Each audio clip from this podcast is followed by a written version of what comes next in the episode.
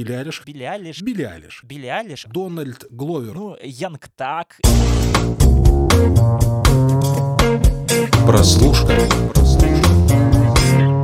Всем привет, друзья! Это подкаст «Прослушка от онлайнера», его ведущие Андрей Марьянов и Антон Коляга. И сразу хочу предупредить, что в Грузии уже люди начали немножко гукать лето, поэтому если вы вдруг услышите какие-то посторонние звуки, знаете, это музыка от моего соседа. Ну, хочется людям уже тепла, тут уже прям все готово к тому, чтобы это началось.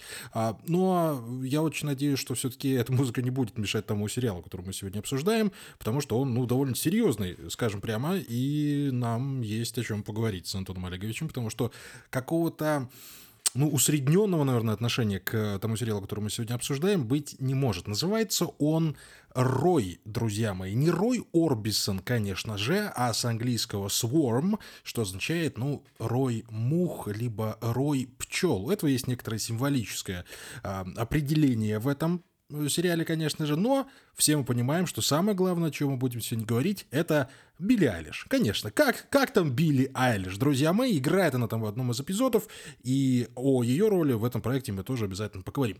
Антон Олегович, давай в двух словах, вот ты, наверное, расскажешь, о чем сам сериал и кто его создал. Ну, угу. это очень важно. Ну, да, в ТикТоке, конечно, сериал раскручивается через Билли Айлиш. Это, наверное, простейшее, чем можно зацепить сразу же какого-то более-менее стороннего зрителя, потому что, честно говоря, а, сериал очень, э, знаешь, так вот на тоненького ходит прям вот так вот по канату туда-сюда покачивается, и непонятно, как он вроде бы вот ты нашел какой-то интересный момент, который хочется вкинуть, и все таки М, да, надо посмотреть. А потом упоминаешь что-то еще, и так, а, ну да, ясно, ладно, не тогда понятно все с вами. Значит, э, о чем сериал? Сериал э, Рой повествует о девушке по имени Дре, которая является фанаткой некой э, супер-мега крутой поп-R&B звезды. Мы прекрасно понимаем, что здесь есть прямая аллюзия на певицу по имени Бейонсе, потому что, в принципе, сами создатели этого не скрывают, там очень много параллелей. Там про- прям что... прописано в официальном синопсисе, да.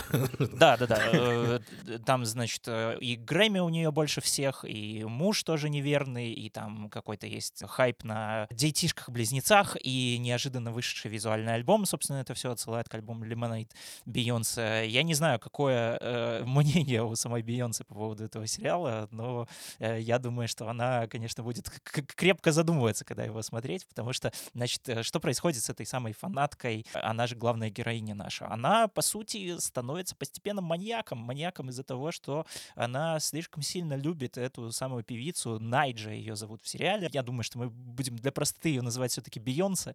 Бейонсе, вот. да. Она, она, да, она слишком сильно любит Бейонсе и готова в прямом смысле за нее убивать. И она, в общем-то, это и делает. Делает она по э, самым разным странным поводам. То есть она просто может к вам подойти и спросить, кто твой любимый певец? А ты отвечаешь там, например, ну, Янг Так или, не знаю, Юра Я больше под например.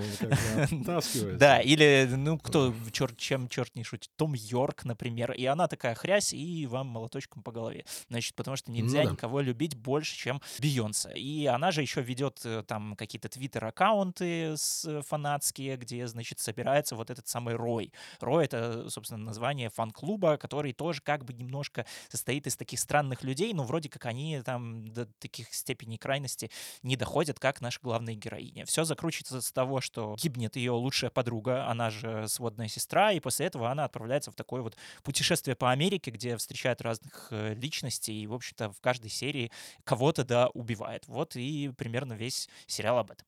Ну, Антон решил как-то в нашем диалоге, когда мы обсуждали до эфира этот сериал, назвать его э, покерфейсом наоборот, на что а. я, конечно же, хмыкнул, но он объяснил, что вот там девушка тоже ездит по стране, попадает в разные приключения. Я говорю, ну нифига себе у нее приключения, знаешь ли, она там людей на машины переезжает. О, ничего, ничего, ничего, ничего такого-то про приключения Ну да, это, в общем, по- так вот. покерфейс, который заканчивается на убийстве, там никто ни, ничего не расследует. То есть мы следим за тем, как убийца у нас перемещается по штатам и встречает разных странных людей. Самое важное, что нужно знать об этом сериале до того, как его начинать смотреть, это то, что создал его а, Дональд Гловер, он же Чайлдиш Гамбина, угу. он же один из создателей да. и один из главных авторов сериала «Атланта», поэтому вот как только звучит это имя и фамилия, вы сразу должны а, представлять себе более-менее, что будет происходить на экране. Это будет чертовски кинематографично, это будет местами очень странно, местами совершенно непонятно. И самое главное, что мне вот опять приятно, может быть, или вот мне как-то импонирует в Гловере, что у него очень хорошо получается размывать реальность и выдумку. Да, кстати, тоже ремарочку сделаем. Мы смотрели э, этот сериал с Антоном, на него еще не было дубляжа, поэтому если вы не знаете английского, смотрите обязательно субтитрами, об этом тоже чуть-чуть попозже. Так вот, Особенно э, предпоследняя серия сезона, когда вот у нас включился вот этот вот довольно странный True Crime, он совершенно сбил ритм, mm-hmm. и вот этим сбитием ритма занимается Гловер и, собственно, в Атланте. То есть вот эта манера повествования, когда все время тебя куда-то в сторону вот вытаскивает из сюжета, а потом обратно в него погружает. И вот это вот размытие реальности и выдумки, оно именно здесь и именно вот в к предпоследней серии работает просто великолепно. То есть ты в какой-то момент начинаешь себя убеждать в том, что ты смотришь сериал на основном на реальных событиях. И, и во-первых, потому что такое могло mm-hmm. происходить, я уверен, что такое и происходило, к огромному э, сожалению. И мы знаем, на что способны люди, которые фанатеют от артистов, ну, слишком сильно. Поэтому вот этим уже хотя бы вот это все, как это, знаешь, вот странные миры Дональда Гловера, они все время как-то вот манят тебя и вот притягивают uh-huh. своей какой-то вот фан- uh-huh. фантастической реалистичностью. Вот у меня прям вот аж, аж вот как-то вот хорошо от этого становилось. Ну да, там по поводу реальных событий, кстати, в самом начале в, в титрах перед каждой серией есть такой как бы около гэг в духе Фарго, где написано, что все события являются настоящими, это не художественное произведение, и все совпадения абсолютно реальны. Естественно, там, если присмотреться в финальных титрах, все-таки они юридически должны были соблюдать э, там кое-какие обязательства и там мелким шрифтом приписать, что не-не, это мы все-таки пошутили, это, значит, все не по-настоящему, но, значит, Э, авторы сериала, они рассказывают, что все-таки действительно вдохновлялись реальными событиями, которые имели место быть там с период с 2016 по 2018 год э, в разных э, южных преимущественно штатах, потому что там путешествует наша героиня, там вот Техас, по-моему, она где-то в Аризоне попадает, и, в общем-то, все вот эти вот криминальные истории, в которые она влипает, это все какие-то, значит, понадерганные из разных криминальных хроник, какие-то, значит, отсылки на местных каких-то там серийных маньяков. То есть, ну, наверняка это нашему зрителю в наших широтах вообще ничего не скажет. Но это, кстати, тоже такой довольно атлантовский штрих. Они очень много брали каких-то реальных сводок, хроник и э, переделывали их э, в сюжеты для сериала, собственно, «Атланта». И э, переделывали...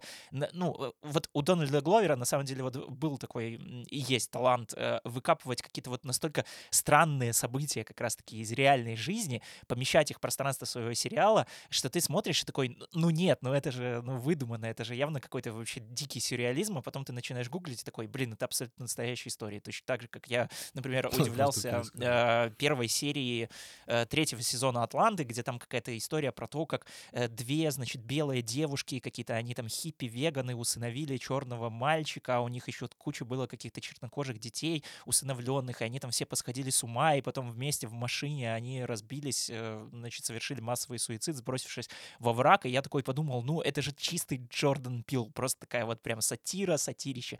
И я открываю почитать о чем то серия, и такой, там вот просто вот чуть ли не по кадрово воспроизведено. Слово, слово. Да. Э, Слушай, я, я на самом деле не удивлюсь, если Гловер каким-то странным и довольно забавным образом создает свою вселенную, потому что э, я совершенно допускаю, что во вселенной Атланта существовала вот именно э, история до... Это я уже про Доминик говорю. История вполне вполне могла существовать. И вот знаешь, такое ощущение, что она, она где-то вот рядом с ребятами проезжала, когда они там чилили где-то э, на стоянке, uh-huh. на парковке. И вот она вот могла вот где-то мимо проходить совершенно. Ну вот он, а, насколько какой-то, ну какой-то, я э, не, не досмотрел «Атланту» до конца, я просто помню впечатление от первого сезона, и они очень сильно вот коррелируют с тем, что я вот только что увидел. Поэтому да, мне да, кажется, я прям фактически в этом уверен, ну, что это все какая-то вот комбинация. Нужен какой-то третий, знаешь, как у, как у Шьям... Извините, не, не Шьямалане будет сказано, как у Шьямалана, чтобы в конце появился Брюс Уиллис, и мы поняли, что ах, так это одна вселенная. Что-то ну, да, такое да, да, да. случиться. Ну, слушай, я легко себе могу, да, представить действительно Дре как э, какой-то спин персонаж Атланты. И э, да, ты прекрасно знаешь, и слушатели, которые нас слушают очень давно, знают, что я большой фанат и Дональда Глойера, и сериала «Атланта». Я, кстати, его тоже не досмотрел. Четвертый сезон берегу на какой-то особый случай, потому что мне прям очень жалко расставаться с э, героями, уже полюбившимся. Я первый и второй сезон пересматривал тоже очень много раз. И, конечно же, я сериал «Рой» очень ждал. Особенно меня как-то удивило, что Дональд Гловер взялся за новый проект э, довольно быстро, потому что четвертый сезон «Атланты» и последний вышел в ноябре, кажется. Он, по-моему, выходил где-то, может, даже в декабре закончился, и тут раз, там, как-то без каких-то предварительных ласк, там, без супер каких-то дальних анонсов, раз, и вот э, тебе сериал «Рой». А, да, но понятное дело, что «Рой», он скорее такая облегченная версия все-таки «Атланты», потому что в «Атланте» там очень много переплетений разных там поп-культурных отсылок, там довольно сложные какие-то мостики, референсы, там, ну, каждую серию можно декодировать, сидеть по несколько часов. Вязкий магический реализм, постоянно какие-то вот э, действительно переплетения, пересечения реальностей, где-то какая-то линчевщина, где-то там э, совершенно какие-то необъяснимые вещи, то есть там действительно ты понимаешь, что вот мир Атланты — это вот какая-то своя очень сильно размытая вселенная. Э, в этом плане Рой, он, ну, чуть-чуть попроще, то есть, да, стилистически по вайбу это примерно то же самое, но там все-таки, ну, больше какой-то конкретики, больше сериал движется, в принципе, какими-то стандартными тропами. И, ну, как вот мы уже сказали, не зря его сравнили с Покерфейсом, он э, отчасти вот движется тоже, ну, скорее не по пути процедурала, а по пути все-таки каких-то мини-сюжетов, мини-понятных историй, то есть которые вот, э, значит, есть у нас начало, есть у нас какая-то кульминация, есть у нас конец. Да, там происходит э, все довольно странным образом, там у нас героиня, какие-то вот мотивации, ну, желания, времени, там. внутренний мир и какие-то вообще объяснения рациональные тому, что она делает и зачем, ну, они не находятся, находятся с большим трудом, то есть можно только там сидеть прям вот как-то вглядываться в ее взгляд в лицо и пытаться вот вообще предсказать, что у нее в голове, но какой-то, да, вот э, в этом плане конкретики сериал не дает. Да, и все-таки стоит, конечно же, обязательно упомянуть то, что Дональд Гловер сделал сериал «Рой» в соавторстве. Э, его соавторкой и человеком, который, ну, здесь, мне кажется, все-таки больший какой-то творческий контроль имел над всем проектом, является Джанин Наберс. Э, это тоже сценаристка сериала «Атланта». Она написала серию, если вот кто-то смотрел третий сезон, вторая серия, там, где были похороны Тупака Шакура в Амстердаме. Это такая тоже прям супер Господи, я хочу, смотреть, я, я хочу смотреть «Атланты». Не могу. Да, это вот одно из самых запоминающихся событий в третьем сезоне. Вот. И она еще там работала над «Хранителями» на HBO, и, в общем-то, по большей части она театральный драматург, поэтому скорее всего, ее имя вам ни о чем не скажет, но вот после Роя, значит, она но явно станет какой-то более-менее заметной на, Надо запоминать, да, Джанина Берс, держите просто в уме, и мы должны говорить, что по большому счету и Атланта, и Рой — это все-таки ми- не только волшебный, удивительный мир э, Дэнни Гловера, Дэнни Гловера.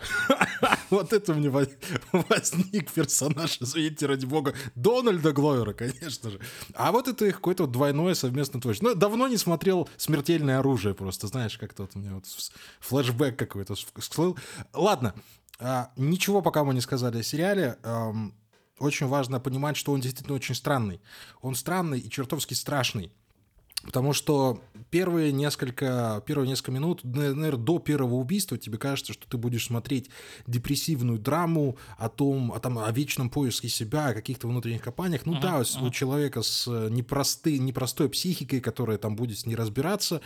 Но после первого убийства, конечно, становится совершенно не по себе. Ну, а, я испытывал очень много неловких чувств, очень много ну, я не знаю, страха, наверное, какого-то животного. Вот мы Дамера, когда с тобой смотрели, а, а такого, такого чувства не, не, не возникало. И вот меня постоянно вот э, всплывал, всплывал в голове именно Дамер, и то, что вот не получилось у него, то, что должно было получиться, вот получилось именно здесь, в Рое.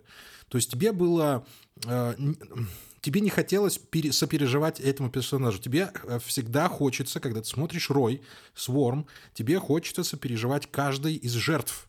Да, там mm-hmm. есть, конечно, ребята, которые, ну, не ангелы, понятное дело, которые попали под этот замес, но есть и довольно приятные персонажи.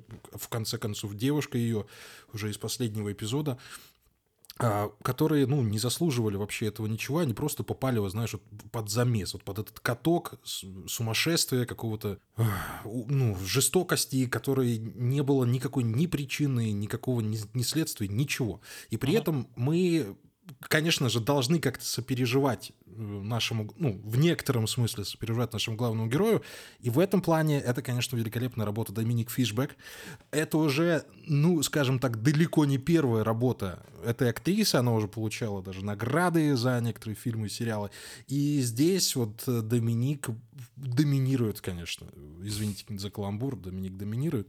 Но э, очень сложная актерская работа, очень тяжелый материал, очень много нужно было отрабатывать глазами, очень много нужно было пластикой отрабатывать, там, ну, диалогов так много не было. Ну да, Поэтому молчит там очень вот часто. это гнет...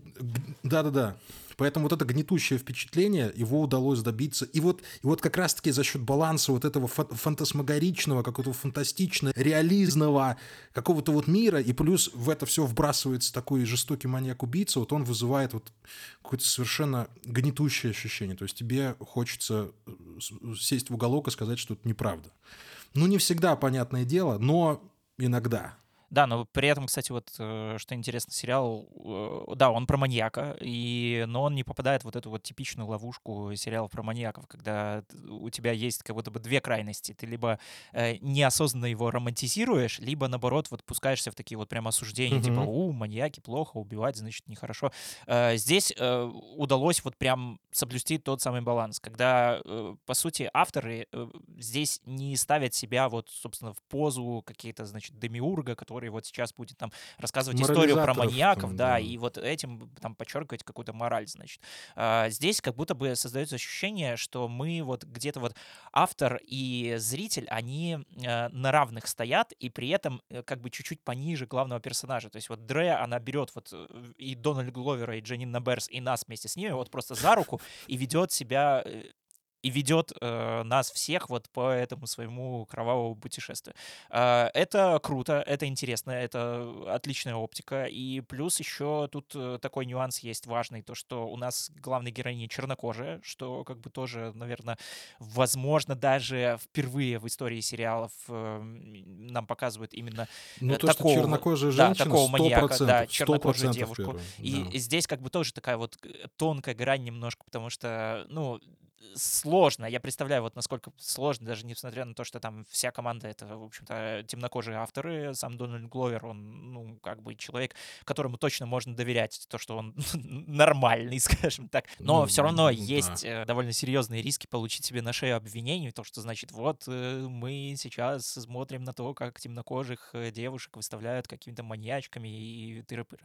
Но, в принципе, сама Дженни Неберс, я читал ее интервью, она сразу же на это отвечает, то, что как бы да, мы специально это хотели сделать, потому что в процессе подготовки сериала ей даже попался какой-то твит, э, значит, э, темнокожей девушки, там, как это знаменитая то ли профессорша, то ли кто, в общем, а, и она как-то так в сердцах написала, что, мол, почему, значит, э, темнокожие женщины, да, вроде бы сейчас их стало больше на телевидении, на стримингах, но все равно им достаются роли каких-то, значит, не знаю, даже там детективов, учителей, то есть какие-то, ну, вот, значит, вот, вот это вот все, то есть как, как вот это вот, э, как избежать наказания за убийство, вроде бы вот, ну, как бы хорошая тетка, но, ну, значит, уже как-то немножко скучновато. Мы, мы что, тоже не можем быть, что ли, серийными убийцами? И Джанни Неберс такая, да, в принципе, можем, почему бы нет? И, да. и тут понеслась, да? Да, то есть тут как бы такая, значит, Слушай. Э, репрезентация интересна просто с точки, с точки зрения того, что как бы, ну, ну вот можно и так. То есть, э, значит, почему белые мужики, вот, которые там травмированные, которых там бил отец, э, заслужили себе право быть маньяками, а темнокожие девушки, которые, у которых, в общем-то, и не было каких-то супер потрясений даже в жизни, потому что, ну, нам показывают, что как-то вот, там вот обрывочками, что у Дре э, были некоторые проблемы там в детстве, но этим всем не увлекаются. То есть, опять же, этот сериал про маньяка, он не идет вот в эти... Причем, да, это да. настолько вскользь было сказано. Он, он не идет вот в эти все что... такие вот типичные тропы, которых можно от него ожидать, из-за которых мы как раз-таки ругали Дамера, что он вот увлекается увлекаются. Я вот, вот я вычитал э, в англоязычном тексте очень классное определение травма порн. Вот, вот это вот очень хорошо подходит, потому что вот, ну, вот да, эти вот бил отец, вот это вот все тяжелое детство. Здесь вот этого абсолютно нет. И ну, это, это, и всегда, это как раз мы всегда над этим шутим. Да, и это как раз-таки вот, вот здесь вот абсолютно не минус, потому что, ну, от этого сериал становится как будто бы еще и страшнее, потому что, ну, э, нам всегда страшно э, больше из-за того, что мы не можем понять. Вот эту героиню Дре мы понять вообще абсолютно не можем. Для чего это, она это делает? Что вообще происходит? Опять же, вот что у нее в голове? То есть, да, мы понятно, что здесь есть какая-то вот эта вот вся э, значит, социальная подоплека про фанатство, и это, ну, по сути, это как бы сериальная версия песни Стэн Эминема, но кроме этого ну, значит, там мы видим и других фанатов, и они почему-то не становятся маньяками. Здесь тоже очень много вопросов. Ну, они которые... говорят, ну мы на все готовы ради Найджи, да, но да, мы не да, будем да. убивать. Ну, Котор... извините, это В общем, да, здесь очень много каких-то вопросов, которые остаются без ответов, и которые бесконечно хочется задавать сериалу, и этим он, собственно, и крут, то, что, ну, ты не остаешься после просмотра как-то, ну, с таким ощущением, типа, окей, ну, хорошо, я посмотрел эту историю и забыли. Нет, э, здесь как-то вот что-то рассуждать, что-то крутить его хочется. Слушай, ну, я сразу несколько мыслей, пока ты там говорил, я почти все потерял. Но, во-первых, а, Sorry. Гловера мы все-таки можем вполне... мы вполне можем Гловера назвать одним из главных певцов э, афроамериканской Америки. Я, извините за такое выражение, не знаю, как правильно сказать. То есть, ну, он всегда себя позиционировал как борец за права темнокожих. И все его творчество — это и есть репрезентация темнокожего населения Америки, его быта и того, как он живет. И здесь это, в общем-то, и продолжается. То есть, ну, а опять же, если вы видите Гловера, видите его имя в титрах, вы, в принципе, можете тоже понять, что, что вас ждет дальше. И во-вторых, да, мы часто шутим над этим травмопорно, как ты говоришь. А, но лучше всего пошутила, конечно же, клиника, где жена доктора Кокса, и то спрашивает, почему ты ведешь себя как э, конченая дрянь? А меня бил отец. Один, а, да, ну все, ну тогда да. Здесь, конечно же, такого нет, хоть это и проговаривается. И нам говорят, что у Дре было какое-то ужасное детство, что она была привязана к своей сестре, приемной, но потом ее обратно вернули. В общем, но на этом делается такой а, аккуратный акцент, действительно. И это говорит не сама а, главная героиня, не сама Дре, а говорит ее социальный работник, который ее отдавала как раз-таки в приемную семью.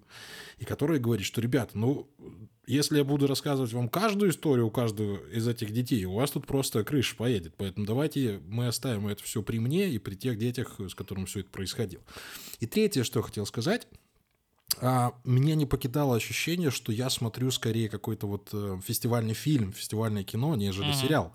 Потому что манера да, съемки да. Гловера, манера съемки всей команды, она а, говорит она кричит просто о том, что, ребята, это не просто сериал, это некоторая художественная работа. То есть это то, что, ну, надо сидеть и смотреть, то, во что нужно погружаться. Да, местами это действительно пугающе и неприятно, но таков, такого закона жанра ничего не поделаешь. Ну, кстати, нельзя сказать, что там нет, можно. Нет, я все-таки скажу, что там есть жутковатые моменты, и Билли Алиш это, кстати, тоже касается. И да, ага. давай-ка мы с тобой вот уже к этому перейдем, к самому интересному. А Билли Алиш хороша, она вполне себе исполнила свою работу, как мне показалось. Да, немножечко заметно, что она не профессиональная актриса, есть там не на опыте человек, вот не может так пластика играть, не может так э, мимика играть, как, э, ну, та же самая Доминик Фишбэк. Но при этом, на самом деле, я остался даже в некотором удивлении от того, как отработала Беляешь. Слушай, я, если честно, вообще небольшой любитель оценивать актерскую игру, но да, здесь э, все классно. И вот э, я, когда увидел эту серию с Билли Айлиш, вообще посмотрел на ее перформанс, потому что у нее там довольно большая роль. То есть это не камео ради просто да, того, чтобы кстати, ставить да. Билли Айлиш. Там... Я подумал о том, угу. что да, она не профессиональная актриса, это, по сути, ее первая роль в кино, и, э, но она как будто бы смотрится там органично просто за счет того, что она уже представитель вот этого поколения, то есть Билли Айлиш, там какого она, 2001 то ли второго года рождения, представитель она э, того поколения, которое, по сути, да, росло под камерами. То есть э, Билли Айлиш э, с детства снимает сама себя, Билли Айлиш э, с самого детства снимают там все там в сторис э, и куда только угодно, то есть как бы...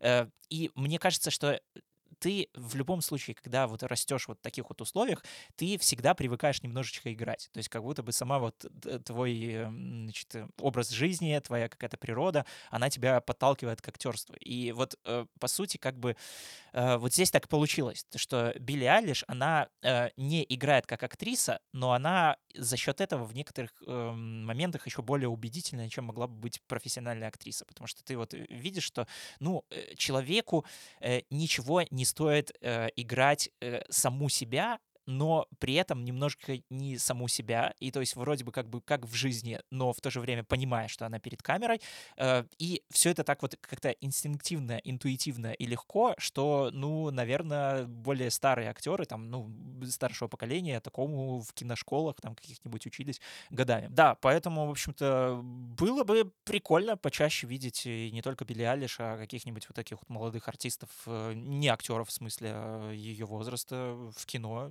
поэтому... Типа Мика Джаггера. Да, именно ее возраст. Типа Мика Джаггер.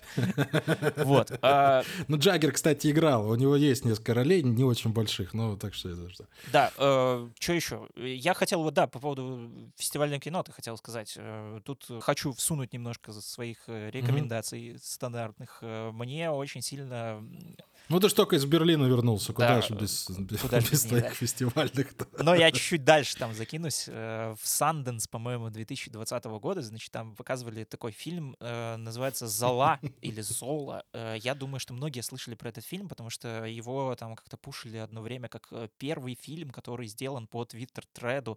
Это значит, действительно был какой-то реальный твиттер-тред на 250 твитов, который написала американская стриптизерша, и там про какие-то ее приключения в общем-то, фильм «Зала» э, этот твиттер-тред экранизирует, и он очень-очень сильно по стилю и вообще вот по какому-то вот своему ну, такому немного сумасшедшему полу, такому и реальному духу сильно похож на сериал «Рой». И его снимала режиссерка Яница Браво, она, кстати, тоже вот как раз-таки из команды «Атланты», и явно сильно дружит с Дональдом Глойером, поэтому, ну, тут не ошибусь, если скажу, что он где-то ее вот этот вот стилек немножко подрезал, потому что там тоже какая-то такая э, полу вроде бы такая вот как... Стилек, ты как скажешь иногда. Ну, блин, я ж вот стараюсь быть как Билли Молодежь. То есть э, фильм, он тоже снят этот, э, в такой манере, как бы, как будто бы немножко неряшливой, но в то же время видно, что вот это такая вот уверенная режиссерская рука, то есть это такая вот осознанная неряшливость. Он тоже такой квадратный немножко, пленочный, там очень много таких вот статичных кадров, очень много таких вот, чисто, кстати, вот атлантовский кадр, это когда, если помнишь, там они с, со своей сестрой лежат вот так вот на подушках, и э, размещены их головы вот так вот внизу экрана, а там видна вот, вот подушки и, собственно, стенка. Это mm-hmm. очень часто кадры появляются в Атланте, и в Зале, по-моему, он тоже был, поэтому как бы это все плюс-минус вот одна вселенная. Так что рекомендую этот фильм тоже посмотреть. Да, ну, а, Антон Олегович, давай мы с тобой подытожим э, то, что мы наговорили. Сериал «Сворм», он же «Рой», действительно стоит внимания. Он а, заигрывает с э, очень интересными темами, с очень пугающими темами, конечно же. Да, он еще не переведен, не знаю, будут ли его дублировать. Ну, да если есть вы не знаете английского языка, смотрите с субтитрами. Мне кажется, это вот есть тот самый сериал, да, который субтитрами вполне себе отлично стоит смотрится. смотреть в оригинале да. с субтитрами, потому что там очень много всякого сленга и э, интересных разных акцентов и каких-то вот, не знаю, поп-культурных, опять ну, же, референсов, я, я вам скажу, которые лучше э, выкупать в оригинале. Всегда. Я вам скажу честно, я даже зная английский, честно говоря, очень редко понимал, о чем там речь идет, потому что сленг там действительно прямо очень жесткий. Поэтому, ну, если, если нет там стабильного знания языка, включайте субтитры, не переживайте за это. А Пока непонятно. Он как-то остался еще ниже радаров, ходит, но есть у меня ощущение, что он вполне может, во-первых, попасть в наградной сезон, и, в принципе, свое место вот он займет и в этом году, и в целом в сериальной истории, потому что он отлично снят, он великолепно снят, он замечательно сыгран, а, у, у него удивительный сюжет, немного фантастический, немножко реальный, немного субреальный, не знаю даже, как это описать. И в конце концов, финал этого сериала меня тоже совершенно не разочаровал. Он заканчивается, по сути, ничем. Мы не знаем, чем закончилась эта история, и мы вряд ли узнаем, потому что, ну, а чем она может закончиться? Или чем-то плохим, или совсем плохим, потому что, ну, нельзя же принимать за правду то, а, что мы показали в самом конце, в самом последнем кадре. Ну да, ну, там финал — это самая фантазийная Извините, серия. конечно. Опять же, там очень много художественных решений, за, ну, ну, которые, в принципе, можно даже себе подметить и потом говорить, а вот помните, как в сериале «Рой», это вот мы с Антоном Олеговичем любим так вот немножко изгаляться, а вот помнишь, вот там вот это вот на 15 секунде, Здесь этого очень много. Поэтому мы, э, наверное, с Антоном Олеговичем настоятельно рекомендуем, если вам нравится этот жанр, если вам нравится Гловер, Атланта и все остальное прочее, смотрите обязательно. Это, это того стоит. Да, если фанаты Гловера, как я, то обязательно стоит к просмотру. Да я думаю, что фанаты Гловера уже 100% это все посмотрели, э, но на всякий случай, да, да, даже если не фанаты, тоже попробуйте посмотреть, потому что сериал, ну вот из нашей классической обоймы сериалов, которые смотрят э, полтора человека, и мы с Андреем, потому что он, у него даже нет рейтинга на кинопоиске, у него не появилась оценка, мы даже не можем сказать, какая вот тут зрительская реакция. На MDB у него там тоже что-то типа... Ну его нет. Да, его 3, нет 3000 оценок, это достаточно достаточно мало даже у сериала «Консультант», который, кстати, тоже вот выходил на Amazon Prime, Amazon Prime что-то вот пошел по чему-то такому вот странненькому, сюрреалистичненькому, у него 9 тысяч оценок. Поэтому э, сериал, да, вот прямо сейчас конкретно летит ниже радаров, но мы такое любим, так что э, обязательно смотреть. Ну и на всякий случай для тех, кого мы вдруг э, смогли по ходу выпуска немножко запугать э, тем, что там, значит, у, маньяки, все мрачно и все такое, я все-таки заверю, что там есть есть тот самый такой вот э, специфический, очень странный, но все-таки юмор Дональда Гловера. Например, э, меня прям дико вынесла вот эта шутка, когда, э, значит, Пэрис Джексон, дочь Майкла Джексона, рассказывает о том, что ее отец, ну, собственно, сериальный отец, наполовину черный, и поэтому она считает себя Холзи. Это очень странно, но это прям вот в духе Дональда Гловера. Да, ну и, конечно же, там тоже очень много завязано вот на, собственно, вот этот вот, эм, значит, фанатском сумасшествии вокруг Бейонсе, и я могу это понять, потому что я помню, как я однажды ехал в каком-то долгом ночном рейсе на автобусе, куда-то ехал, и у меня почему-то был скачан с Netflix концерт Бейонсе, Homecoming, кажется, 2019 года, он там трехчасовой концерт, и я сидел и смотрел в этом автобусе ночью этот концерт Бейонсе, и я прям мне прям очень сильно захотелось в этот момент, простите, стать черной американской женщиной, чтобы присоединиться просто вот, вот к этому вот всему, вот, этому вдохновению. закрываем подкаст, да, ребята, все, закрываем это все. Лучшего вы уже не услышите никогда, да, я, я То есть я вот максимально далекий вообще вот от этого человека, белый цисгендерный белорусский мужчина, и то как-то вот захотелось орать «Who run the world, girls?» и все такое. Поэтому я прекрасно понимаю людей, которые вот относится напрямую к этому. И ни в коем разе не осуждаю. Хотя убийство и маньячество мы, конечно, всячески Я, всячески я уже хочу снять об этом сериал как я превращаюсь в черную я женщину. Это, кстати, тоже. Том, слушай, Бейонсе, это, кстати, тоже было в Атланте, только в, наоборот. Нет, там же серия была еще в первом сезоне. Здравствуйте, я 30-летний белый мужчина. Да, да, да, да, да, да. Я вот про это как да. раз таки. Ребятушки, Обязательно, обязательно смотрите «Атланту», «Рой», все, что связано с, Дон, с Дональдом Гловером. А мы с вами прощаемся. Это был подкаст «Прослушка». Андрей Марьянов и Антон Коляга. А встретимся на следующей неделе. У нас уже есть что посмотреть, и мы обязательно это посмотрим. Это будет, наверное, наш девиз. У нас есть что посмотреть, и мы это посмотрим.